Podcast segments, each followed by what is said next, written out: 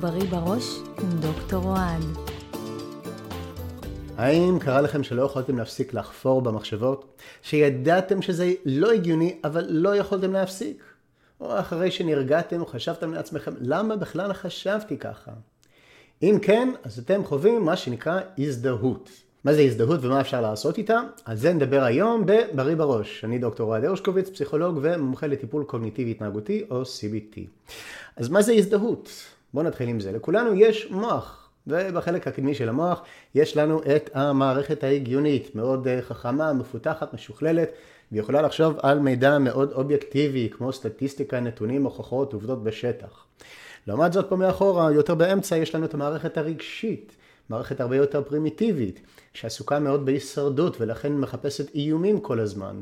והיא מוציאה מחשבות כמו אה, מה יהיה, האם יכול להיות שיהיה קטסטרופה, מה אם אני לא אוכל להתמודד ומשהו לא בסדר, מרגיש לי שמשהו רע הולך לקרות, וכל מיני דברים כאלה לחפש צרות ובעיות ואיומים פוטנציאליים. כמובן שרוב המחשבות האלה הן שטויות, כי ביום יום שלנו אנחנו לא נמצאים באיזשהו מצב הישרדותי, לפחות לא באיום, אה, ואנחנו יודעים בהרבה מקרים שהמחשבות האלה הן לא תקינות, לא הגיוניות ולא מבוססות. למשל, אם אנחנו אה, הולכים עכשיו אה, לצאת לדייט או לראיון עבודה או לדבר מול קהל ויש לנו מחשבות, אוי אוי אוי, יהיה קטסטרופה, אז אנחנו יודעים שאלה פחדים לא מבוססים ולמרות שאנחנו לא יכולים לעצור את המחשבות, אנחנו, יש לנו מספיק ביטחון כדי לא להקשיב אליהם. אבל מה קורה אם אנחנו כן קשובים אליהם? מה אם זה נכון? מה אם באמת יקרה משהו? מה אם משהו אצלי לא תקין ואני לא אוכל להתמודד? לזה קוראים הזדהות.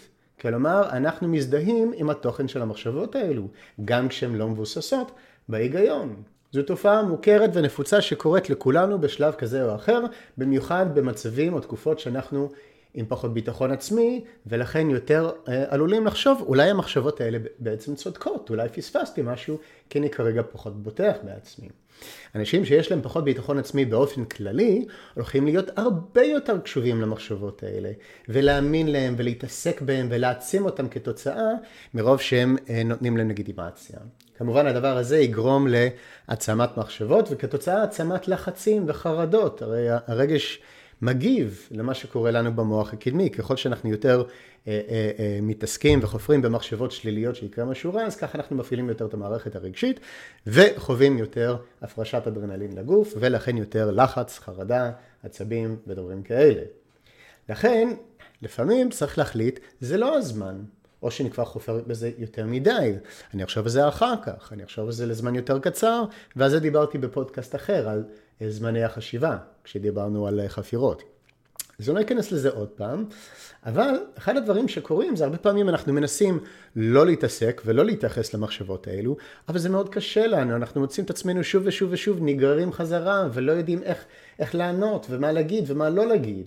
אז אני רוצה לדבר על כלי מאוד פשוט שאפשר להשתמש, להשתמש ולנצל כדי לעזור לנו לא להזדהות עם המחשבות, לעצור את הדבר הזה. את התופעה הזו שאנחנו כל כך קשובים וחוזרים חזרה וחזרה. אז איך אפשר לעשות את זה? לתרגיל הזה אני קורא סבתא, אמ כן, שמעתם נכון? סבתא, אמ זה השם של הכלי. איך אנחנו בעצם אה, אה, מיישמים את הכלי הזה? אה, קודם כל אני מציע למצוא לכם איזשהו חפץ שהוא יציג את הקול הפנימי השלילי הזה.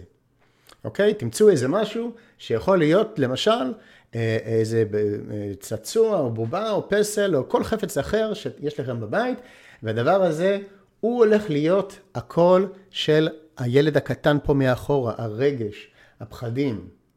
תמצאו לכם איזשהו חפץ כזה, ואז תשימו אותו מולכם. ואתם מסתכלים על החפץ הזה, ועכשיו אתם מסתכלים ומלבישים עליו את המחשבות השליליות.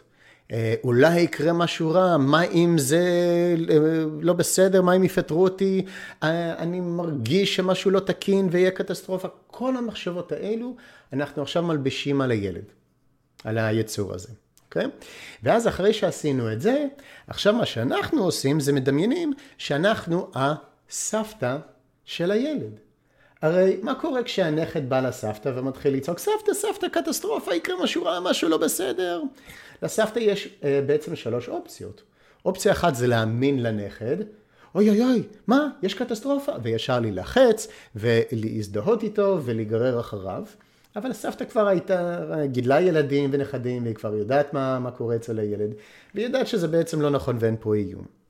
אופציה שנייה זה לנסות להרגיע את הילד בכוח. הלו, מה קורה לך? אתה לא מבין שלא קורה כלום? תירגע, זה לא נכון, הכל בסדר. ולנסות להרגיע אותו בכוח ולשכנע אותו, אה, ואם הילד לא משתכנע, אז כמובן עכשיו נוצר אה, ויכוח. וזה מה שהרבה פעמים קורה להורים, במיוחד הורים אה, טריים, פעם ראשונה, שמאוד מנסים להרגיע את הילד כל הזמן. אבל גם את זה הסבתא כבר הייתה שם והיא יודעת שזה לא עובד, אז גם את זה היא לא עושה. ומה נשאר לה? מה האופציה השלישית? פשוט לקחת את הידיים, להצליב אותם, להנהן עם הראש ולהגיד ולתת לילד לדבר. בלי מצד אחד להאמין לו ולהזדהות, ומצד שני בלי להילחם בו ולנסות בכוח להרגיע אותו. פשוט לתת לו לדבר ולהוציא את הכל החוצה עד שהוא יעבור ויחלוף לבד. כלומר המחשבות יחלפו לבד. וזה הדימוי שאנחנו רוצים ליישם מול היצור הזה, כשאנחנו מלבישים עליו את כל הקולות השליליים, אנחנו רוצים לדמיין שהוא בעצם הילד הקטן הנכד, ואנחנו סבתא. ואנחנו ניקח את הידיים, נצליב אותם, נסתכל, נהנהן עם הראש, ופשוט נגיד, לא נגיד משהו של הסכמה, אוקיי, וואו, כן, אני, אני מסכימה, אני מבינה, נכון, וואו, לא, ומצד שני, לא נגיד, לא, לא, לא, אסור שזה יהיה נכון, אה, זה, צריך להפריך את זה, אה, להרגיע, לא, אנחנו לא עכשיו נבהל מהמחשבות, ניתן להם להיות, נשלים עם הנוכחות שלהם, אולי אחר כך נחשוב עליהם, אחרי שנרגענו, אה, למדנו לדחות בזמני החשיבה. בפודקאסט אחר, אולי לא נתעסק בזה בכלל, אולי באמת יש פה בעיה, אבל גם על זה נחשב אחר כך. כרגע כל מה שאנחנו מנסים להגיד זה לא עכשיו.